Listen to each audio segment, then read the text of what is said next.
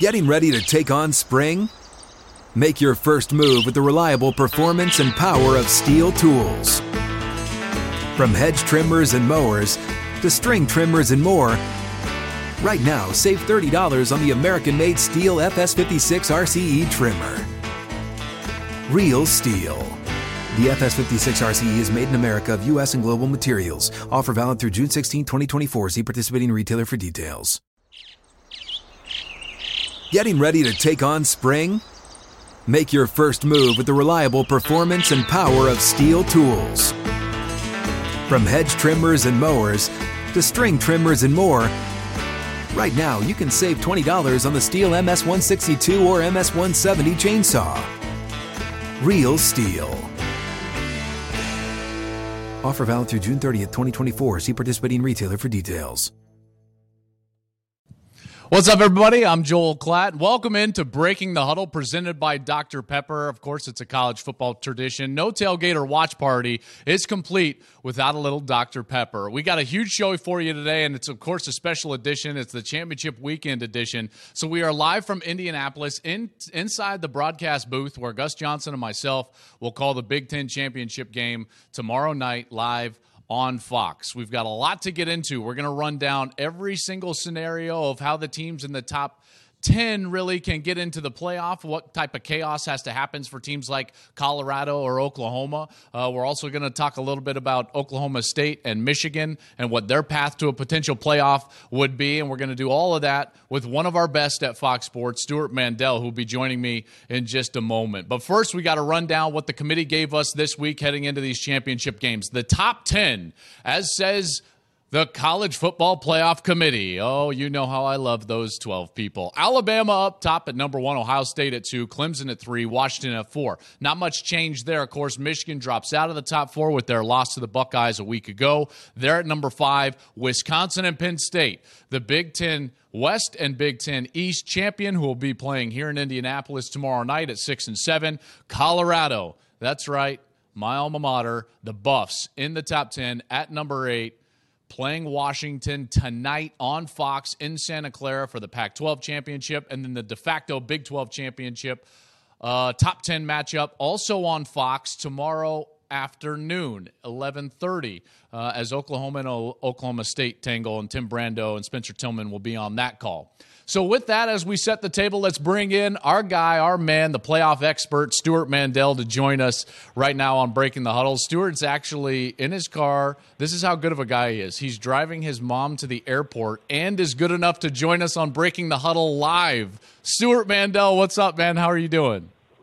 I'm great, Joel. The traffic is flowing on the 101 here in the Bay Area. All is good. How are you? I'm doing fantastic. We appreciate you joining us. And before we get into all these situations, I would just remind everybody watching and listening, first of all, take part in this show. Throw Stuart your comments and your questions, and Stuart and I will try to get to those. Download this as a podcast on iTunes. Make sure you can listen to it all weekend long. You know when we're right, you'll know when we're wrong, as well as sharing it with your friends so that we can have a nice time here for about the next 20 or 25 minutes. So, Stu, let's get into it. I want to run down these teams, and we'll try to go as quickly as we can. I'm going to start with Ohio State. Not much to talk about, and I'm passing Alabama because it's pretty much win or lose, they're in, right? Yeah, I mean, the Tide could literally not show up for the game tomorrow, and they're in the playoff. Okay, so now they're in an Indianapolis Colts situation where they're going to rest Peyton Manning at the end of the season, and they can still make it to the playoffs and get home field, blah, blah, blah. Let's go with Ohio State. They did not win the East Division. They are not going to win the Big Ten, but they got the huge victory in a top 10 matchup, their third win over a currently top 10 ranked team in the country this season. That's more than Alabama. That's more than Clemson. That's more than Washington combined. Are the Buckeyes in, Stu, right now? The Buckeyes are in, Joel. Everything the committee has indicated so far, they consider Ohio State to be a much better team than the teams that are actually playing for the Big Ten title. And you mentioned a good part of their resume there. And remember, a fourth game against the top 10 team. Now it's the Penn State game, a 3-point loss on the road. So Their resume is just so good that, kind of like Alabama, it doesn't really matter if they play this weekend. Okay, so we're going to get to the importance of whether or not they won their conference and division and so on a little bit later when we talk about Penn State and Wisconsin. But first, let's move to Clemson, because Clemson seems at this point, even with, I would say, a shaky resume because of what Louisville did down the stretch, because of what Florida State really was this entirety of the season, because of their 6-1 possession games, the loss to Pitt, you could say they're in a precarious situation, but Stu, a lot of us believe that game against Virginia Tech is a win and in for Clemson. Are you in that belief? Absolutely. It is a win and in. And, in fact, I wonder if they'll move ahead of Ohio State in the seeding. Not that that really matters if they win the game. It's not Ohio State's resume, but it is 3 wins over teams that are ranked by the committee 12th, 13th, and 14th right now. Clemson has been up and down. We know that, but they have gotten the job done. They only have 1 loss. I would argue that their resume is not as good as the team in the 4th position, the Washington Huskies.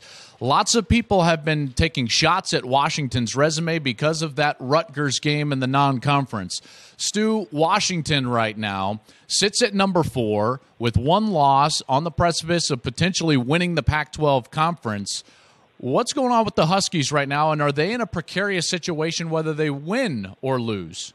I think if they win and they're a 12-1 Pac-12 champ, they should be in there. The only holdup is that the committee keeps telegraphing messages that they don't like their strength of schedule, how close Michigan was this week. But Michigan's not going to pass them without playing another game.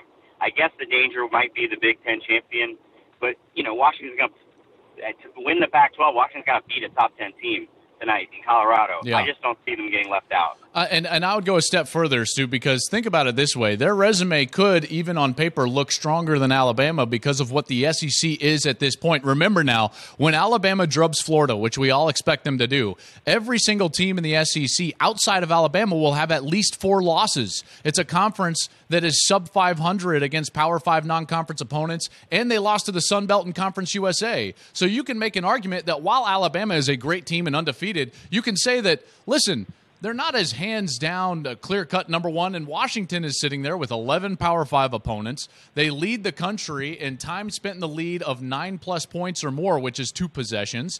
They've won a more percentage of their quarters than anybody in the nation. So with a weak schedule, and it's not as weak as you think when you put USC and Stanford in there, and now Colorado tonight and Washington State and so on and so forth, that their resume in the back end of the schedule has been much tougher than some of the other teams. Would you agree with me?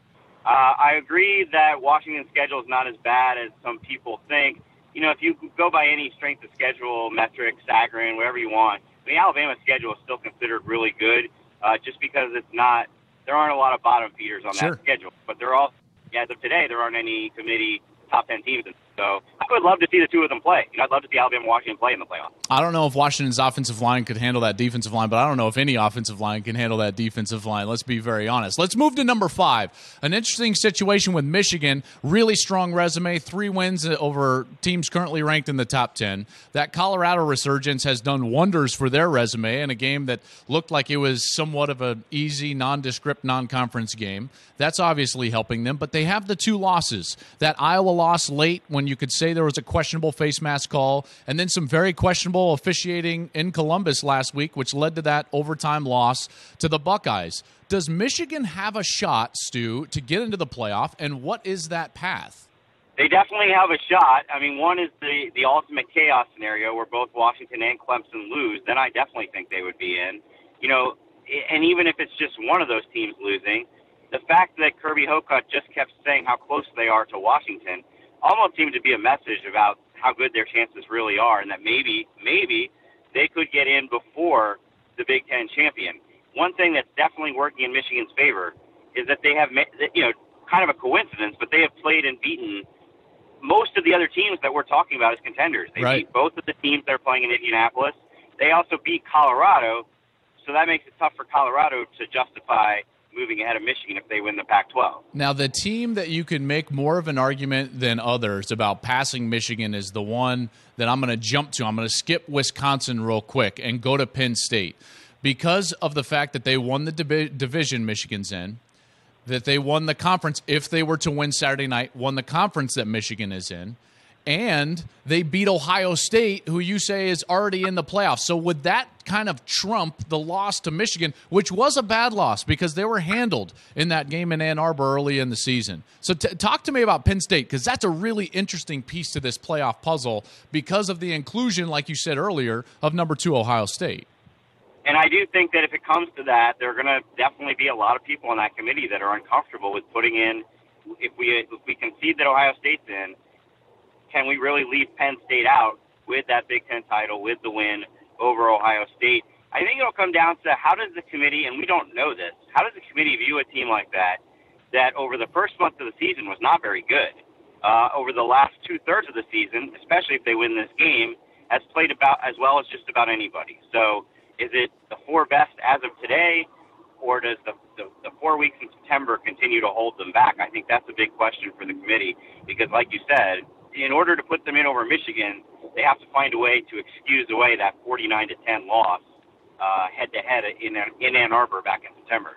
Here's my problem with the whole situation, and now I'm going to include Wisconsin, is that what does it mean anymore to win your conference if we're going to throw Michigan in there based on some sort of mythical resume, and we're not going to include the conference champ? Then that 13th data point, all of a sudden, that was so important 2 years ago when you left the Big 12 out, is not important anymore. And you're penalizing Wisconsin and Penn State for actually making it to this game on Saturday night in Indianapolis. That would be my problem with the committee, because we still haven't seen how much they value conference championships. Remember, if Michigan and Washington are close now, that's without a possible conference championship for Washington or a conference championship for Penn State or Wisconsin. So how do you think they're going to value the winners of these games tonight and tomorrow night?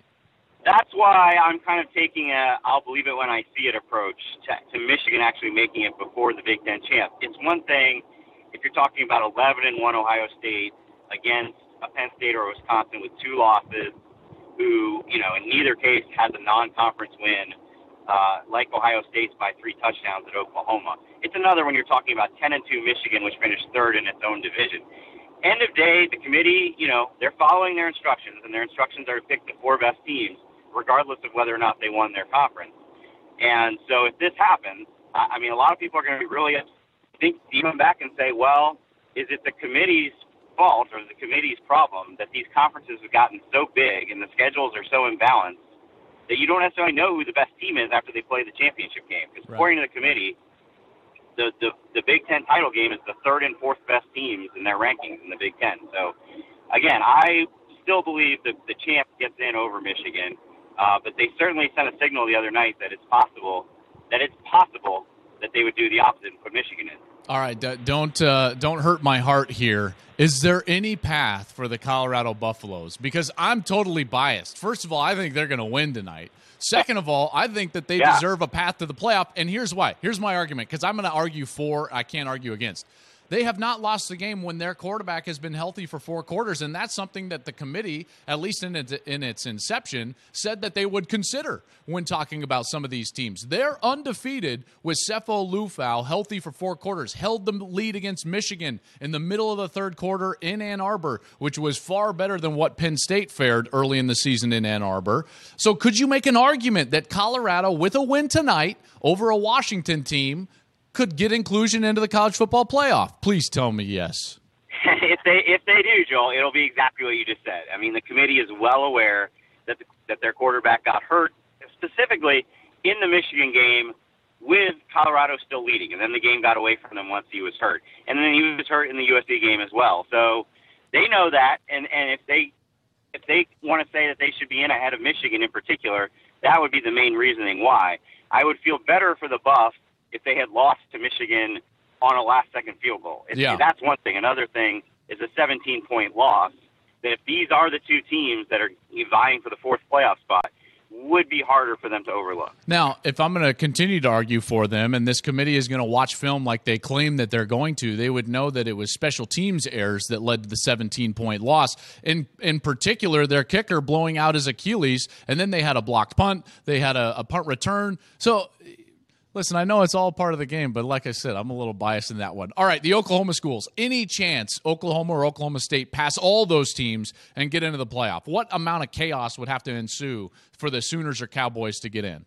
I just don't see it. I mean, after the other night when Colorado moved ahead of Oklahoma and Oklahoma State, or specifically Oklahoma, I thought, well, there goes their last hope, because either the favorites are going to win and they don't have any chance, or Colorado is going to win. And the committee already thinks Colorado is better than them, even before they play have a chance to beat a top 4 team tonight. So I don't know how they do it. All right, Stu, last thing that I want to get into is that I believe that the committee right now is trying to be all things to all people. And any time that you try to do that, you're going to come up short. They're a mile wide and an inch deep rather than an inch wide and a mile deep. I think that's problematic. Because the same criteria that they used 2 years ago to argue that TCU should not go and Ohio State should was two things. The 13th data point, a championship game, and the fact that they were an outright champ versus a co-champion, plus the fact that TCU was, let's say, didn't have the greatest non-conference strength of schedule. And isn't that the same argument that you could use against Ohio State this year?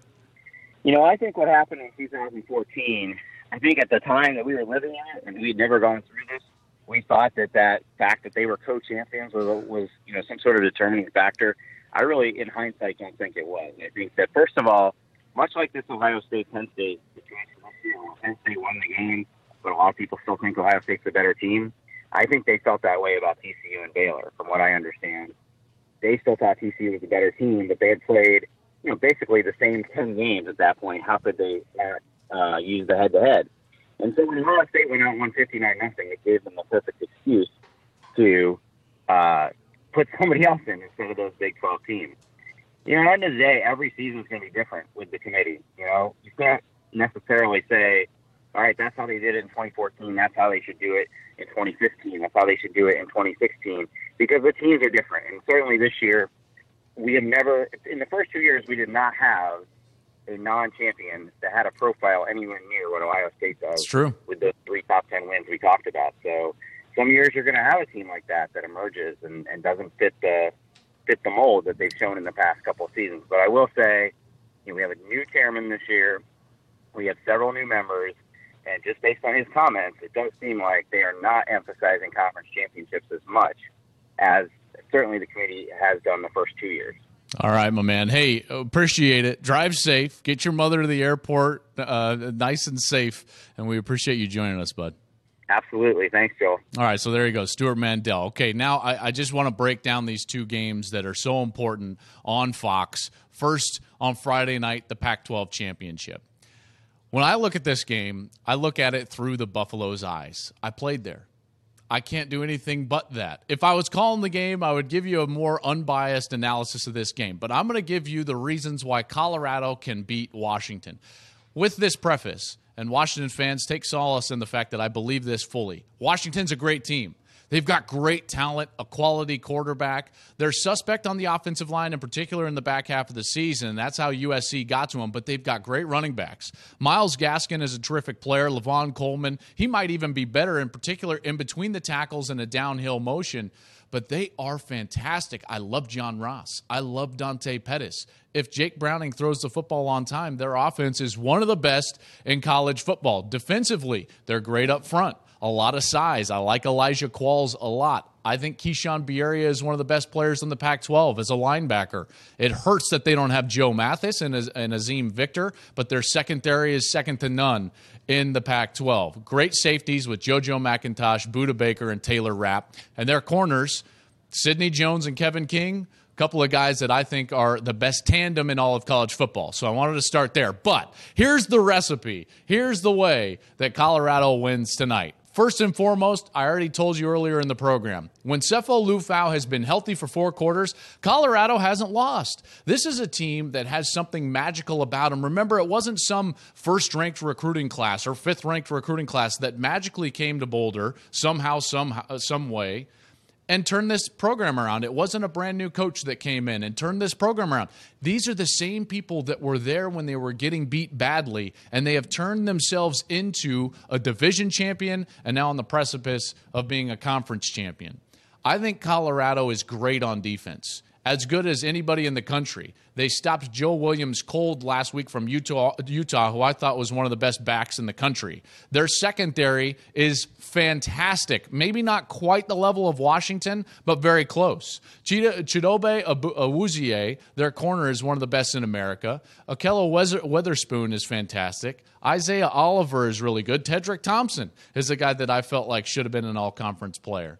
That defense has to play not only well, but great tonight to beat Washington. And then on the offensive side, they've struggled a bit down the stretch, in the red zone in particular. I firmly believe that the pressure for Colorado is to run the ball early against Washington, because if they can do that and get Buda Baker to commit to the run game, that's when they'll be able to hit some shots over the top. Washington holds a clear advantage in the special teams, but I'm picking with my heart here. The Colorado Buffaloes are going to win a close game. I don't think they're going to make it to the playoff. Too much has to go right for them, including Clemson losing to Virginia Tech, which I don't think is going to happen. But Buffs fans, if I would have told you at the beginning of the year that you were going to win 11 games, the Pac-12 championship, and go to the Rose Bowl, would you have taken it? The answer is yes. I'm picking Colorado, and they're going to end up in the Rose Bowl versus probably Michigan at that point in a rematch of that game earlier in the year. Now to my game here. I'm not going to make a pick, but here are some keys and things to watch for in the Big Ten championship game. I'm going to start with Wisconsin, because Wisconsin is a unique team in this respect. They are defense and defense first. Now, we've seen some great defensive teams this year, but they've also had the ability to score a lot of points, and Wisconsin is not built that way. They lead the country in time of possession at 35 minutes. 35! That's incredible. That's part of the reason why that defense can be so effective and so aggressive. Two of my favorite players to watch in the country are their outside linebackers, Vince Biegel and T.J. Watt. They're disruptive, and they're going to be right in the middle of that game in terms of the focal point of what Penn State is going to be looking at and focusing on. Because offensively for Penn State, they're predicated on the run game. Trace McSorley has been terrific for them as a quarterback, and Saquon Barkley, who's the Big Ten Offensive Player of the Year, is one of the most talented running backs, not only in the conference, which of course is why he won that award, but in the entire country. Now they run that zone read style of offense where McSorley will be reading the in man on the line of scrimmage. Those players for Wisconsin are Vince Biegel and TJ Watt. I'm talking strength against strength. It's a wonderful matchup, and I can't wait to see that one play out. I think Wisconsin's secondary is really good. They're maybe not as talented as Washington or Colorado, but one of the guys that I love so much is Leo Musso. He's a short guy that makes a lot of plays and a lot of interceptions, and I think he is benefiting mostly from his new coach. Jim Leonard was a three-time All-American at Wisconsin as a safety in the secondary. Then he went on to a fabulous 10-year career in the National Football League. Jim Leonard is their coach, and he's essentially coaching himself in Leo Musso, an undersized guy that has to be very smart in order to be in position to make plays. That's one of the reasons why I think Leo Musso has done so well. Defensively for Penn State, very good up front. Their linebacker core, which went through a lot of injuries early in the season, is more healthy, and I think that they're going to play very well against Wisconsin, and they're going to have to, because that Wisconsin offense is all about running the football and trying to control the clock, like I was talking about a little bit earlier with that 35 minutes time of possession. It's going to be a fabulous game, and by the way, I disagree with Stu completely. I am a conference championship guy. Whoever wins this game should not only go to the playoff, but I think go to the playoff even more so than Ohio State, in particular if it's Penn State. I know Ohio State is great, but why are we rewarding things like recruiting classes and talent and expectations rather than what kids accomplish on the field? Penn State beat Ohio State. They won that division, and they're not going to, but could win the conference. If that happens, I think Penn State deserves a spot at that playoff table. I don't really care that they lost to Michigan because I saw them beat Ohio State. At that point, this game has to matter on Saturday night. I can't wait to call it, and it's going to be a phenomenal environment. I want to give a huge shout-out and a huge thanks to Dr. Pepper. because this is our last show of this season. We'll continue Breaking the Huddle during the offseason, but I just want to thank Dr. Pepper so much for their association with our show. It was unproven. We had never tried this before, and they got on board because they love college football just like I do and just like you do. I think they should be commended for buying into something that they had no idea what it was. Big thanks to them. Remember, they're a college football tradition. No tailgate or watch party is complete without Dr. Pepper, and I'm completely indebted to them for making this show happen from places like this in Indianapolis in the booth of the Big Ten Championship game. I want to give a big shout-out to all of our production staff on Breaking the Huddle, including our producer, Jason Kleinman, who's done a phenomenal job all year long. It really has been fun. We've got some good content planned for you during the bowl season and during the offseason, including some NFL draft talk. So be prepared to download the podcast on iTunes and check that out. I'm Joel Klatt, live from Indianapolis. Thank you so much for watching and being a part of Breaking the Huddle.